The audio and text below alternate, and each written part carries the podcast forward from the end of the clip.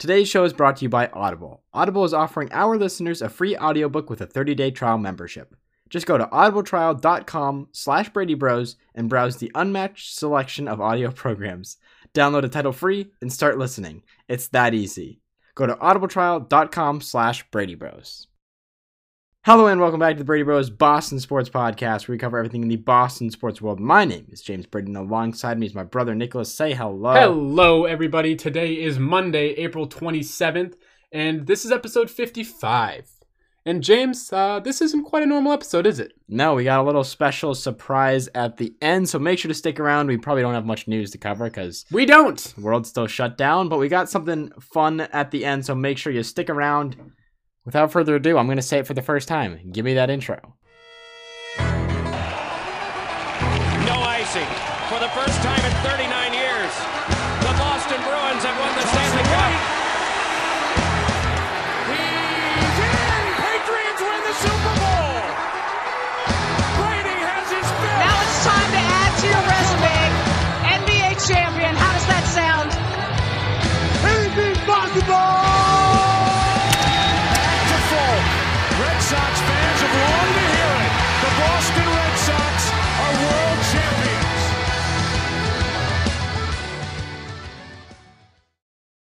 We will start off as we always do with the Boston Red Sox and the report, the verdict of this uh this investigation that's been going on for far too long it seems was supposed to be done before spring training, then at the end of spring training and then Before the season, and before then the season and then everything shut down.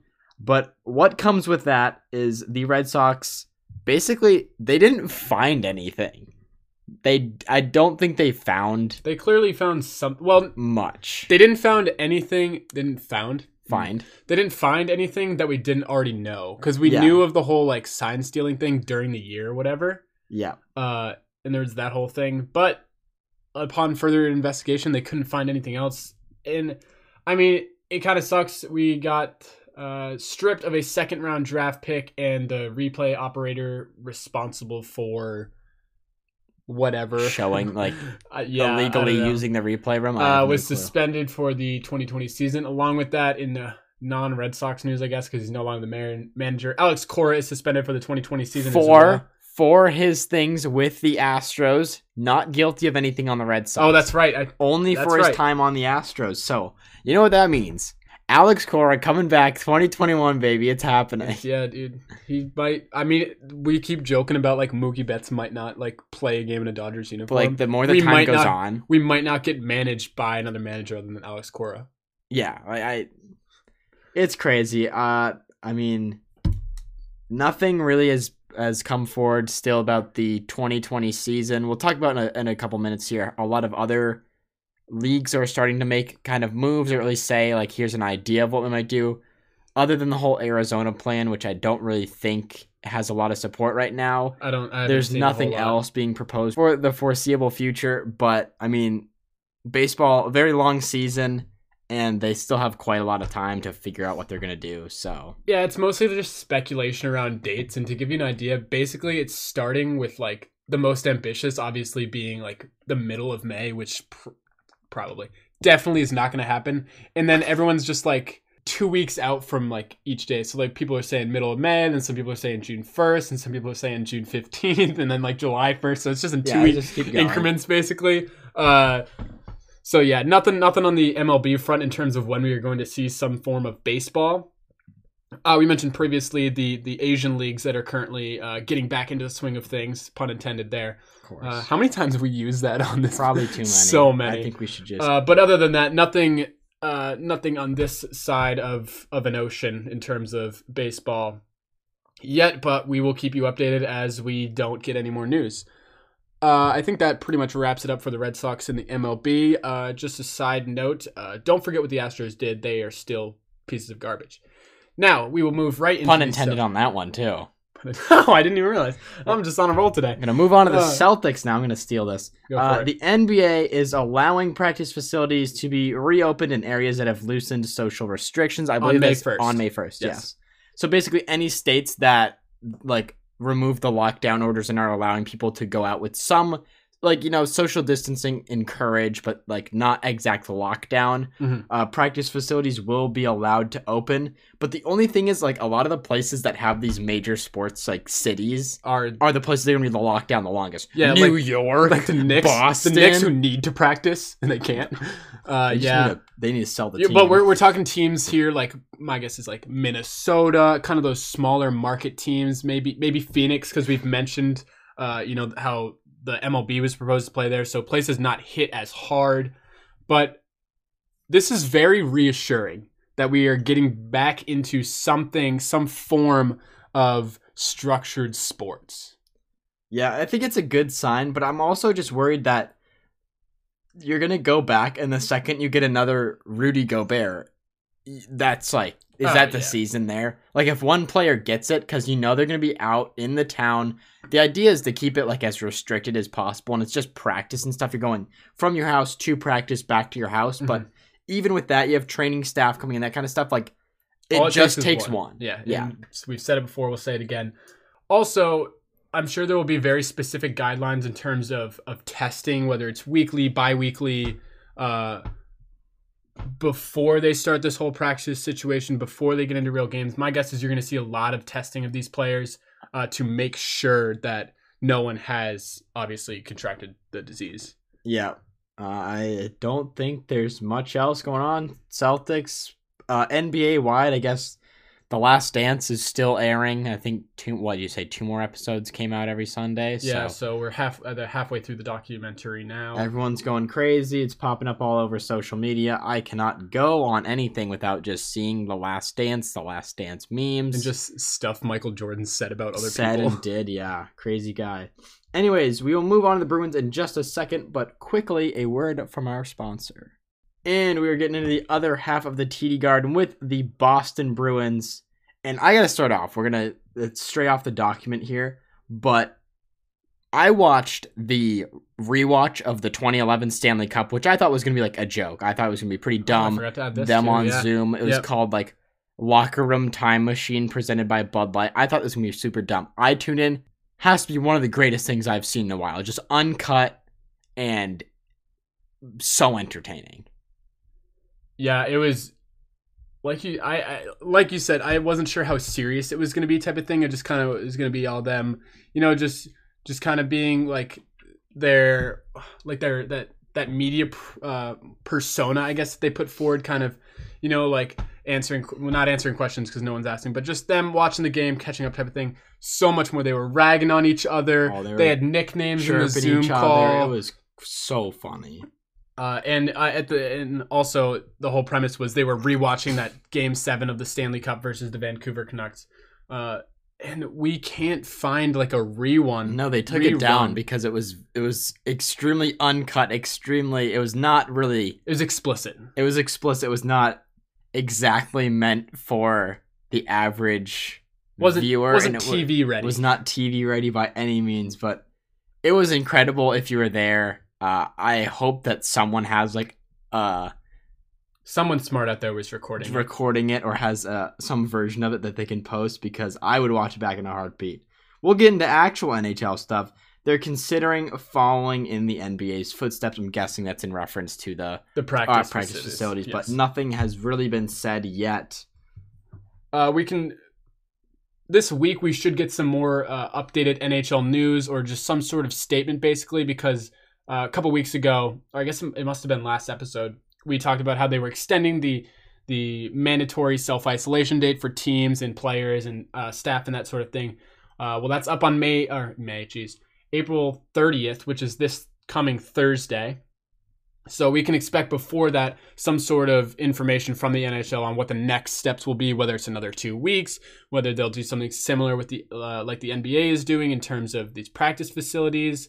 Uh, so we'll just have to wait until uh, the next couple of days to get that. I'm sure the second we hit uh, stop recording, some sort of news will drop. Crazy that's news will break between what happens. 7 a.m. tomorrow. Uh, going back to something else that was mentioned previously, the whole kind of one one host area or host state, if you will. Apparently, that idea is out, and uh, it makes sense. Apparently, New Hampshire and Minnesota were two of like the ones being considered. That's how you know it was a bad idea. Well, neither of those. i I was reading some sort of article today, I believe it was on ESPN about this this idea. There's And no way there's enough. These like, two states don't have the infrastructure. Like they need to have amenities nearby that are up to quote unquote NHL Oh, standards. There aren't any in New Hampshire. and I don't know that there state. is a nice place to stay in New Hampshire. I know there's nice places to stay, but Not not, up to many.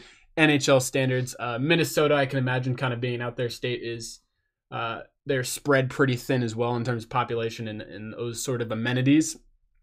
Uh, but the the flip side to this is apparently the NHL wants to possibly. I want to preface this with saying I'm not not hundred percent on this, and I doubt that they are either. Uh, on co- on kind of a couple of small hubs where you get a couple teams in the same same area playing games within just those three, four, five, six teams. It we didn't really mention a number, and that way you're still uh, containing those groups, but you're also not all in one Exact area spot, and you can yeah. find different places where you can stagger the games a little bit better uh, that whole one area or whole state isn't overloaded with suddenly all those people trying to uh, play professional hockey in what must be limited uh, venues And I think that wraps up for the Bruins. We'll move into close to the end here with the Patriots. And honestly, the heartbreak continues.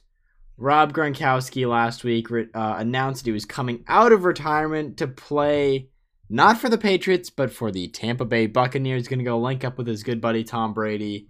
Uh, so he technically was still on the Patriots. So we sent him and a seventh round pick uh, to Tampa Bay in exchange for a fourth round pick, both of those being in this past 2020 draft. And I'm very sad by this move. I would have almost rathered him stay retired. i would have 100% rather him But, stay reti- retired You know, it'll be exciting to see him back too and see if he can come back. I think it makes sense. from and we talked about this pretty much the second the news dropped as a fan this is just another blow in what has been uh, in very patriots fashion a terrible offseason. Yeah. uh, but if you think about it from the team's perspectives you are able to turn uh, this retired player something something someone who you were literally getting nothing for. He, you were still paying him but he wasn't going to bring you any you, you are able to get something out of that. So from a team from a managerial standpoint it's a good move to turn basically nothing into something if you will. Um, but yeah as a fan this this hurts Yeah, it definitely sucks. But also, you have to keep in mind that Rob Gronkowski, not a real serious guy, and I think he'll. It's, it will be a very different environment being in Tampa Bay. Probably being a little bit more lax situation than in New England. It's sunnier. It's nice. Gronk can go out and party, do all his yo soy fiesta moments. You know how it is. But we will see him linking up with Tom Brady. I mean, if the 2020 NFL season even happens at this point, who knows? And I mean, if you're just a fan of football in general, this is kind of a cool to see one of the that that duo back in action will be will be exciting. yeah. Well, it doesn't get any better. James Develin earlier today announced his retirement from for, from professional football. Once again, kind of makes sense. A guy that has struggled with neck injuries recently, missed most of last season after having neck surgery, and apparently just wasn't in a good enough state that he felt comfortable coming back to football for his own health, for his family, all that kind of stuff, which makes sense. Uh, incredible player. It was always awesome seeing him a beast in the backfield. Every once in a while, he'd get the ball for like a one yard run up the middle for the score, but gonna be sad to see him go. I think it makes sense why we kind of dealt for a fullback earlier on from Green Bay, if I remember correctly. Probably the organization probably had some inkling, and this is kind of a theme I think we're seeing a- along sports. Um, players are given with this situation. Obviously, they have a lot more time on their hands now, so I think those players that are kind of on the on the cusp maybe are just weighing their options, kind of thing. And uh, we were just talking off off this show, I guess. Uh, Steve Pearce also retired. We forgot to mention that because again, in ultimate Brady Bros fashion, our recording failed last week. Uh, so that's why there was no episode. We forgot to mention that. So, uh, kind Thank of you, bouncing. Steve Pearce. Thank you. Yeah, World Series MVP. I mean, what more can you say? Uh, James Develin retires. Also, we covered that. Uh, do you want to get into the NFL draft now? I guess. I guess. And for this, I know you probably expect a big draft breakdown. Uh, I'm going to start with just kind of listing the people we took. I don't follow college football enough to tell you anything about these guys. I can do some more research in like the next week because we also signed a bunch of undrafted people. Yeah, I saw that. Like, So I can kind of take uh, a week. Let uh let us catch up. preface this with uh guys. We we tried to watch it. We gave it. It we sucked. gave it an effort. It was so It was bad. terrible. Uh, anyways, we will start off. So the Patriots uh traded down their first round pick, and I'm really glad I didn't watch the three hours that led up to that that night. Uh, so our first pick was in round two. Pick number 37, we took Kyle Dugger, a safety from Lenoir-Rhyne. Uh, a D2 school was our first pick in the NFL draft. Yep.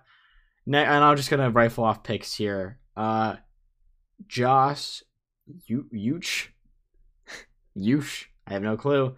Uh, linebacker from Michigan, Anthony Jennings, Devin Asa. Asi, I, I have no clue how to say Wow. any of these. Uh, we took two tight ends. Fifth round, we took a kicker. Took some offensive linemen, couple of linebackers, and a center.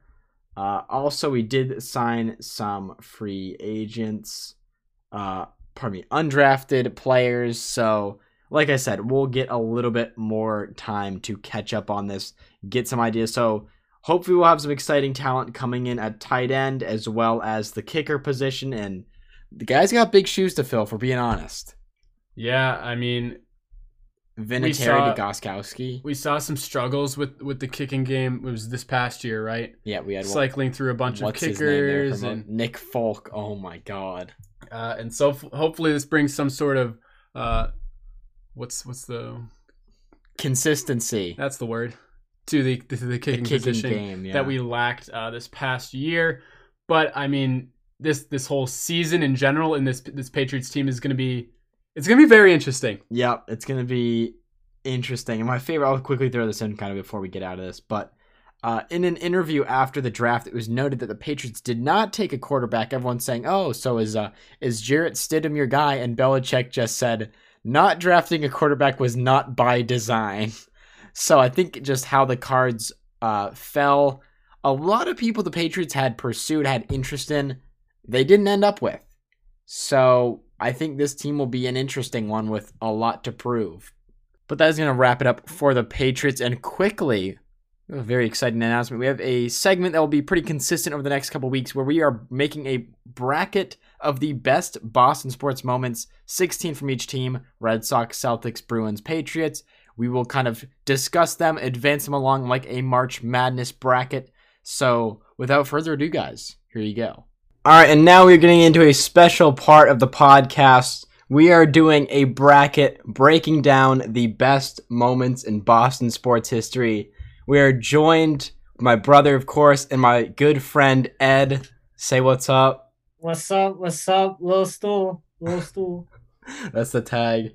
And then I gotta put a couple of disclaimers out here. First things first, most of these moments are from within our lifetimes, our viewing experience of these teams. So if there's some really big moments that were left out of this list, it's just because I felt that there were other moments that may have been more relevant to our lifetime watching sports. And second of all, the seating is definitely a little bit wacky in certain places where I did my best to try to make it as unbiased and, and as fair as possible, but there's going to be certain times where just the seating probably doesn't line up exactly with how it should.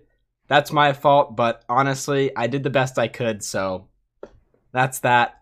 We're going to get into it. We're going to start off with the Red Sox. So what I'll do is I will read out the the seedings, the moments and then have input from each of you. I will input if a tiebreaker is needed. That's that. You guys already know how this works, let's be honest. All right, starting off with the Red Sox. Number one moment, back to Foulke. Red Sox fans have longed to hear it. The last play of the 04 World Series, which crowned the Red Sox champions, versus the number 16 seed Clay Buchholz throwing a no hitter in his second career start. Nicholas, we'll start off with you. Uh, well, in ultimate Brady Bros fashion, this is our second. It's our take at second this. time doing it. Yeah. Uh, so this gave me some time to re-watch all the moments. I gotta say, Buchholz' no hitter was electric. Like the stadium was bumping, but I mean, 86 years in the making. Back to Foulke. Okay, that's for you. Ed, for you. Come on, winning a World Series, breaking the curse of the Babe.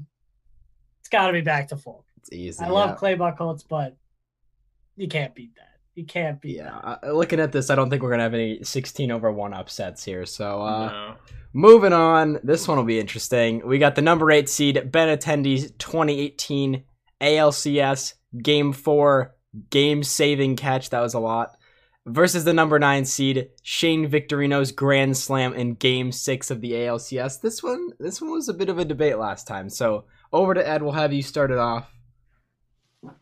Ah, This one is still so tough.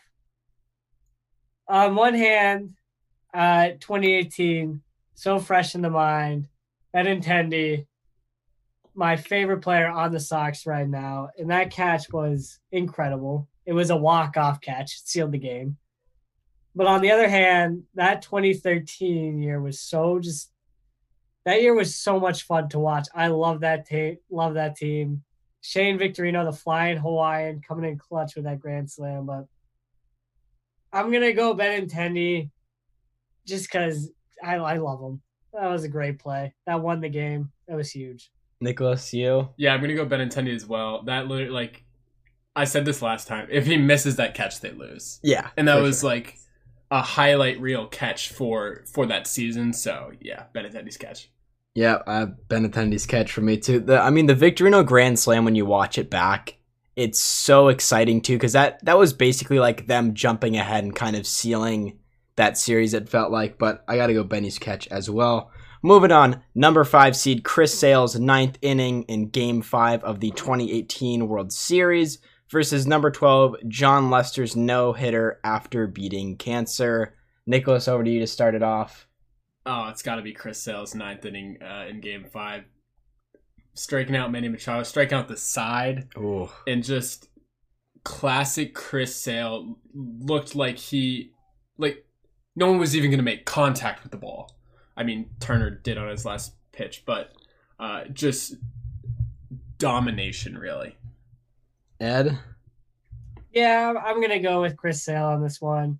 I love Jon Lester. I've seen him pitch, but Chris Sale striking out Machado to end the World Series, like I don't think you could have drawn it up any better with all the controversy and stuff that the Red Sox have run into with Machado. It's got to be Chris Sale. Yeah, I'm going to go Chris Hill here as well. The Lester story is absolutely incredible, and you, you can't really take away from that. But striking out three straight batters in Chris Sale, of course, ending it where he was the one who started it too. So, like you said, that you really could not have drawn up a better ending to the series. Chris Sale's ninth inning going to take the cake there. Moving on, we got number four, David Ortiz's This Is Our Effing City speech and the number 13 Dustin Pedroia's home run to start the 07 World Series. Over to Ed to start it off. Uh, once again, Dustin Pedroia, my favorite all-time Red Sox player. Have his autograph. Was so lucky to meet him, but I gotta go with Ortiz's speech. I mean, that was it set the tone right out of the gates for that whole season after the marathon bombing. Um, and then that game two with Daniel Nava's go ahead home run. It, yeah, Ortiz's speech. Any day. Yeah, I got to agree. David Ortiz, the most most Red Sox guy you've ever seen, really. And then what that meant to not just the team, but like to the city. And I don't want to like overstate, but like everyone as well was just so big. Yeah, that that's something that still gets me watching that back to this day. It still really strikes a chord with me. I mean, I'm not even like from Boston, just being a fan of Boston, living near Boston. I mean, it, it really hits home for me. Not to take away from Pedroia's, I mean, rookie season in 07, I believe, hitting a home run to start the World Series, which they swept. Great moment, but it's it's a tough matchup for sure, and gotta go with Ortiz's speech there. Moving on, we got the number six seed. It's time to party versus the number 11 seed. Shane Victorino's World Series Game 6 bases clearing double. Nicholas, I think you're up on this one. Yeah, uh, this is a tough one because I get like the Mookie Betts Grand Slam and that call is so fresh in your mind. But I think I'm gonna go with Victorino's bases clearing double just because I I think the implications were a lot bigger. The stakes were a lot higher. Um, but I mean, love Mookie Betts and everything. Uh, but World Series base clearing double, yeah. Ed, you? Yep, going flying Hawaiian on this one. Shane Victorino. Um, I didn't pick him last time, so I feel bad. But again, that 2013 World Series was just that was something else. Um, that Betts that Betts uh, Grand Slam was obviously incredible against Toronto that night. I still remember it really well, but Victorino hitting that double was just huge, off the wall. Yeah, for me this was really tough. I mean, it's time to party. Probably one of my favorite calls of all time. But when you guys bring up, you know, the weight of the moment, Mookie Betts' Grand Slam came in just the middle of the season, I'm pretty sure. Whereas this came in Game Six, the the winning game for the Red Sox of the World Series. You gotta you gotta take into account the just the weight of the moment, like you said. So Victorino's bases clear and double. We'll be moving on to the next round. Next up, we have number three, Dave Roberts steals second base versus Joe Kelly, uh, beating I believe is Tyler Austin starting the brawl. I believe Ed is up on this one. I think. Me just go with that. Dave Roberts, any day, stealing that base, that changed the whole series. Being down three games, coming back from that. Dave Roberts started it all. Joe Kelly, again, I loved watching him play. He was like, he, he was kind of crazy. And that fight was one of the most memorable things I've watched on live TV. Just seeing him just go at Tyler Austin and just calling him out to come fight him was great. But Dave Roberts stealing second, that's uh, you can't beat that. Nicholas. You can't beat it. Dave Roberts stealing second was maybe the the biggest play in Red Sox history. I don't know. I can't That's I can't quote big. the 80 years before me, but more than 80 dog. But yeah, I mean, I gotta go Roberts still second. I I think I'm safe to say that none of us watched that happen, but like two things. The first that you can go back and point to that single moment saying that's where it all changed. That to me is incredible. And also that like the fact that none of us watched that happen live, but it feels like we did just because we've seen it so many times. We're so familiar with it that it's it's got to win there. We'll move on though. We got another brawl coming up. We have number seven seed Jason Varitek versus A Rod versus the number ten seed Roger Clemens throwing twenty strikeouts. Nicholas, you're up. yeah, the Clemens thing is one of those few things on here that predates us kind of thing, so it doesn't ring as is clearly in our minds. Uh, I'm gonna go with the Varitek and Arod brawl just for, I mean, that defines that Yankees Red Sh- Red Sox rivalry, and I I absolutely love that. Yeah. Uh, Ed. Uh, yeah, I'm gonna agree with Varitek versus A Rod. That was a peak in the Red Sox Yankee rivalry. The iconic photo of Varitek just going Mhm. right up in Just A Rod's thinking that. face. Uh, Roger Clemens, 20 strikeouts. Obviously incredible to throw 20 strikeouts in a game. Um, but Varitek versus A Rod, huge moment in Red Sox Yankees history. Yeah, for me, it's got to be Varitek A Rod as well. Just it really just crowned like the hatred between these two teams, and it's almost something I've been like waiting for since. Been waiting for that moment, so that's why the Joe Kelly thing was very exciting uh, for for us, I'd say. But think that Jason Varitek going at A Rod really just was the peak of it all in terms of the recent rivalry. So that a really great movement moment we will see moving on. And lastly, to finish out the Red Sox section of the bracket, we got number two seed David Ortiz's 2013 Grand Slam in the ALCS versus the number 15 seed Brock Holt's 2018 ALDS hitting for the cycle. Who's up? Ed is up. Ed, you're up Ortiz any day. I remember that grand slam so clearly watching that on my TV. Um when you when he was stepping up to the plate, you just had a feeling that it was going out. You had a really good feeling about that at bat. Um I love Brock Holt. Griffin is great this game. um, and hitting for the cycle against New York was just phenomenal in that year. But Ortiz's grand slam was just something magical. Like it was great. Yeah, Nicholas, over to you. Yeah, I think we keep we keep bringing up like that that the stakes at that current moment, and you know David Ortiz's grand slam was was some of the highest stakes we've seen as of late for the Red Sox. Got to go David Ortiz. Although I mean Brock Holt was my favorite uh, player on the Red Sox until he uh, moved on, but yeah, Big Poppy. Yeah, it's got to be popular. I've seen this moment a million times, and I will watch it a million more. I mean bullpen It, cop. bullpen cop, Iconic. that man. Uh, but it's just such a moment towards the end of Ortiz's career, and just what he did for this team, the incredible things that he did, how clutch he's been for most of his career. It, it was just another moment uh, for the highlight reel for David Ortiz. We will move on though. Now getting into the Boston Celtics, starting off with the number one seed, Kevin Garnett's "Anything Is Possible" speech versus the 16 seed, and we were really scrambling for stuff at this point. The assembly of the 2017 team with the trade for Kyrie Irving and the signing of Gordon Hayward. Nicholas, you're up first. Take it away for us. I have a guess how this is going to go. Yeah, I mean, as any like true Celtics fans know knows now that that 2017 team and even the 2018 2018 team, pardon me, uh, with Kyrie wasn't exactly I think what we pictured. Uh, did bring us some great great plays and everything. Uh, this is purely in here I think because like at the time Kyrie was the biggest like accusation accusation acquisition. I can make some accusations today about Kyrie. Uh, accusation. Oh, geez, I Acquisition. uh, at the time, he was the like the big biggest pickup by the Celtics. I'm just going to change words here.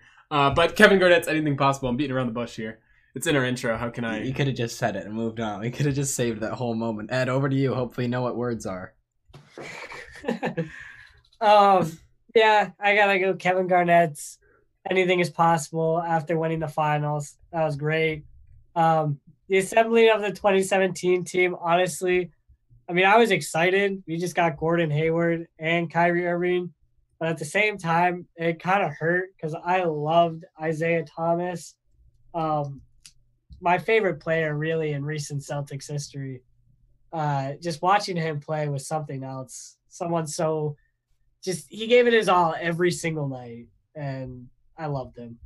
But Kevin Garnett, Yeah, for me, I mean, I still quote this like to this day. And the 2017 team, that was something where at the time, like looking at it, you had the picture. I believe it was with like Kyrie, probably Jaylen Brown. I think was in there. Hayward. We had Horford, and we're like, this is the team. Like championship, easy.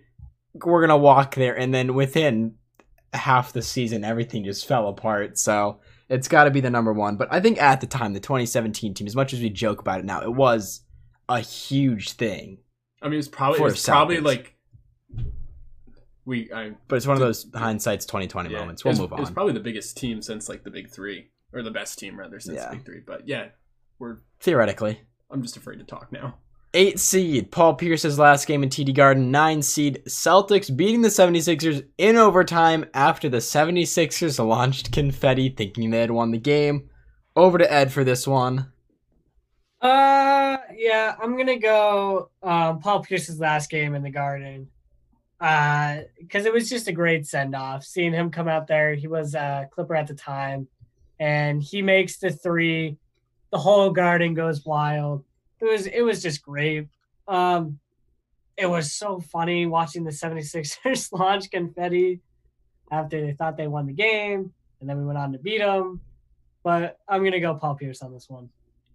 Nicholas. I'm gonna go the other direction. Actually, call you into this, James, to be the tiebreaker here. Uh, purely for comedic value. if you're gonna launch confetti, you better win the game afterwards, or even before at that point. Uh, I mean, Paul Pierce, incredible Celtic, incredible career, but uh, like I said, purely comical reasons. I'm going with the uh, Celtics beating the 76ers after they launched confetti. Yeah, for me, um, I think like the whole 76ers launching confetti thing, it was very funny. I remember that night uh, watching the updates and like it said that the 76ers had one hitting a three pointer, then it was changed to a two pointer. But the fact that I like didn't watch it live and only saw it after knowing, like reading the headline that the 76ers had launched confetti and then losing the game after. That was funny, but seeing it live would have done a lot more for me. So Paul Pierce's last game is going to take it for me, and we'll move on to the next round. Uh, I just think how monumental it was, and the fact that he comes in, hits a three pointer, and then at the end, very emotional, goes kisses the court. For me, that that takes it.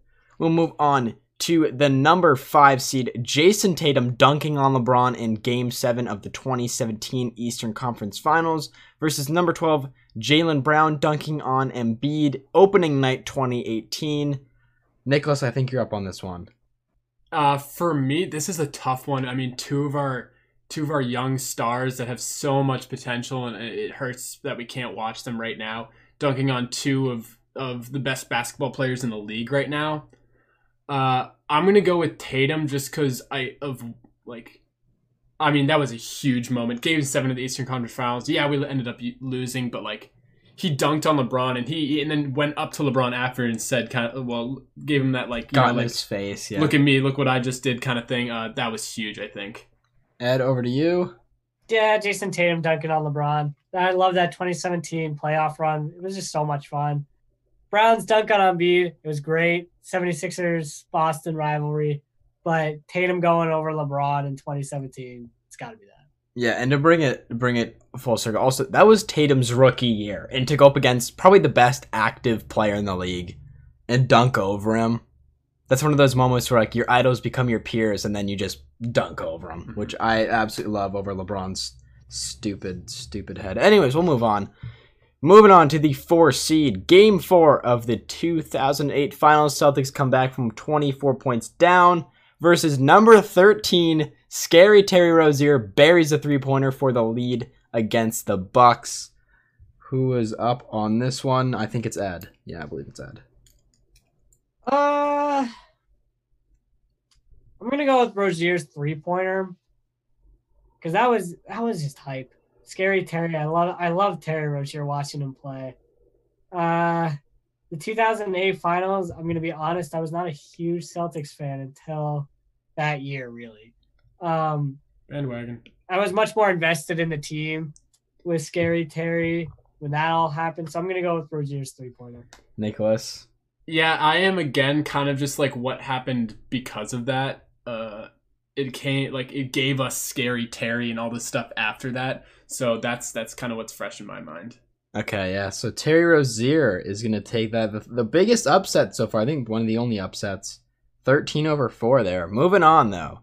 And next up, we have the number 6 seed Ray Allen breaking the all time three point record versus 11 seed the 2017 playoff run without Kyrie and Gordon Hayward.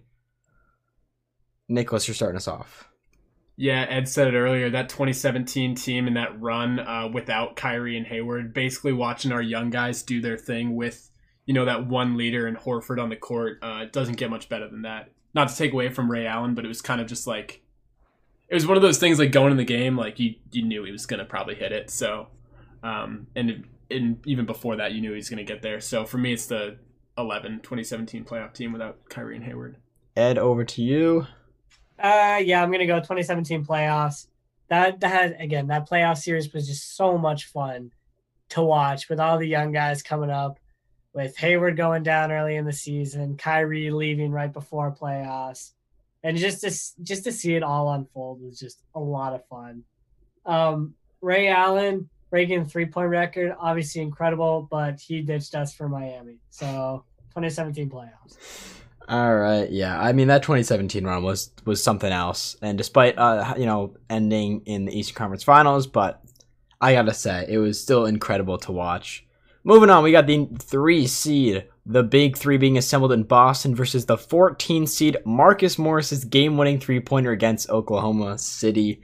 Probably a bit bigger of a moment for Nicholas and I because we were there, but we'll start off with Ed. Uh, yeah, I gotta go big three being assembled in Boston. Um, Morris's game winner was obviously great against OKC. Um, but I obviously was not at that game, unlike you guys.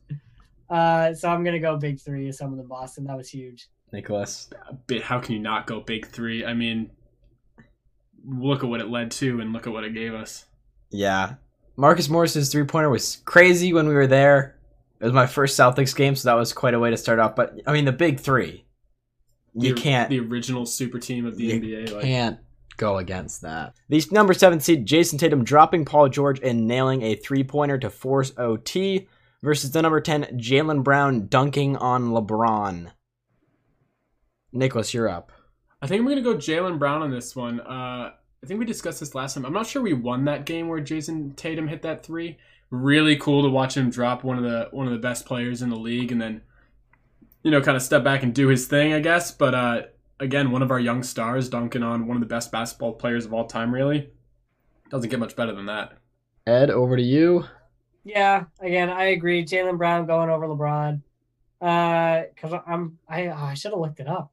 Um, pretty sure we lost that game, even though Tatum dropping Paul George was incredible to watch. But I'm gonna go Jaylen Brown.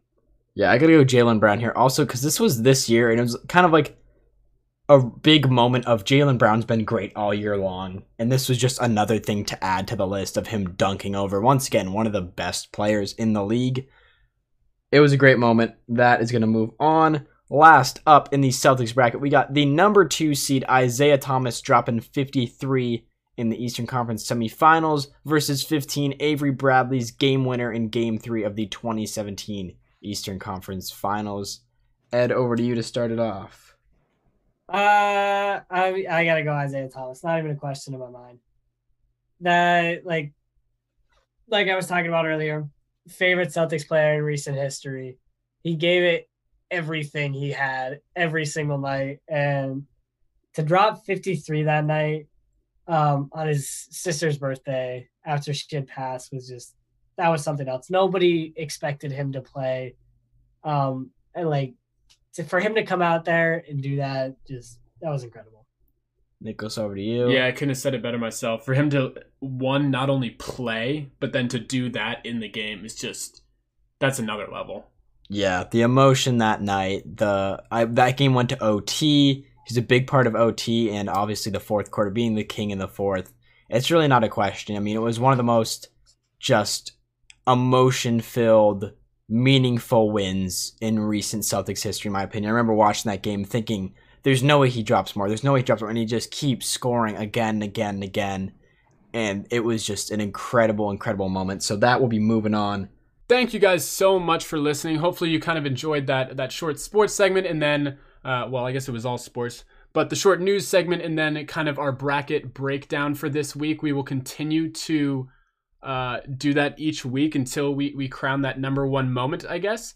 Uh, that being said, thank you all so much for listening. We really do appreciate it. Please leave us a rating or some sort of feedback on whatever podcast platform you are using. If you want to keep up with us on social media, our Instagram is Brady Bros Boston. Our YouTube is Brady Bros. My Twitter is Brady Bros Nick. James's Twitter is James B underscore Boston. Uh, yeah, I can't really think of anything else to say. Nope. We miss you, sports. Come back. See ya.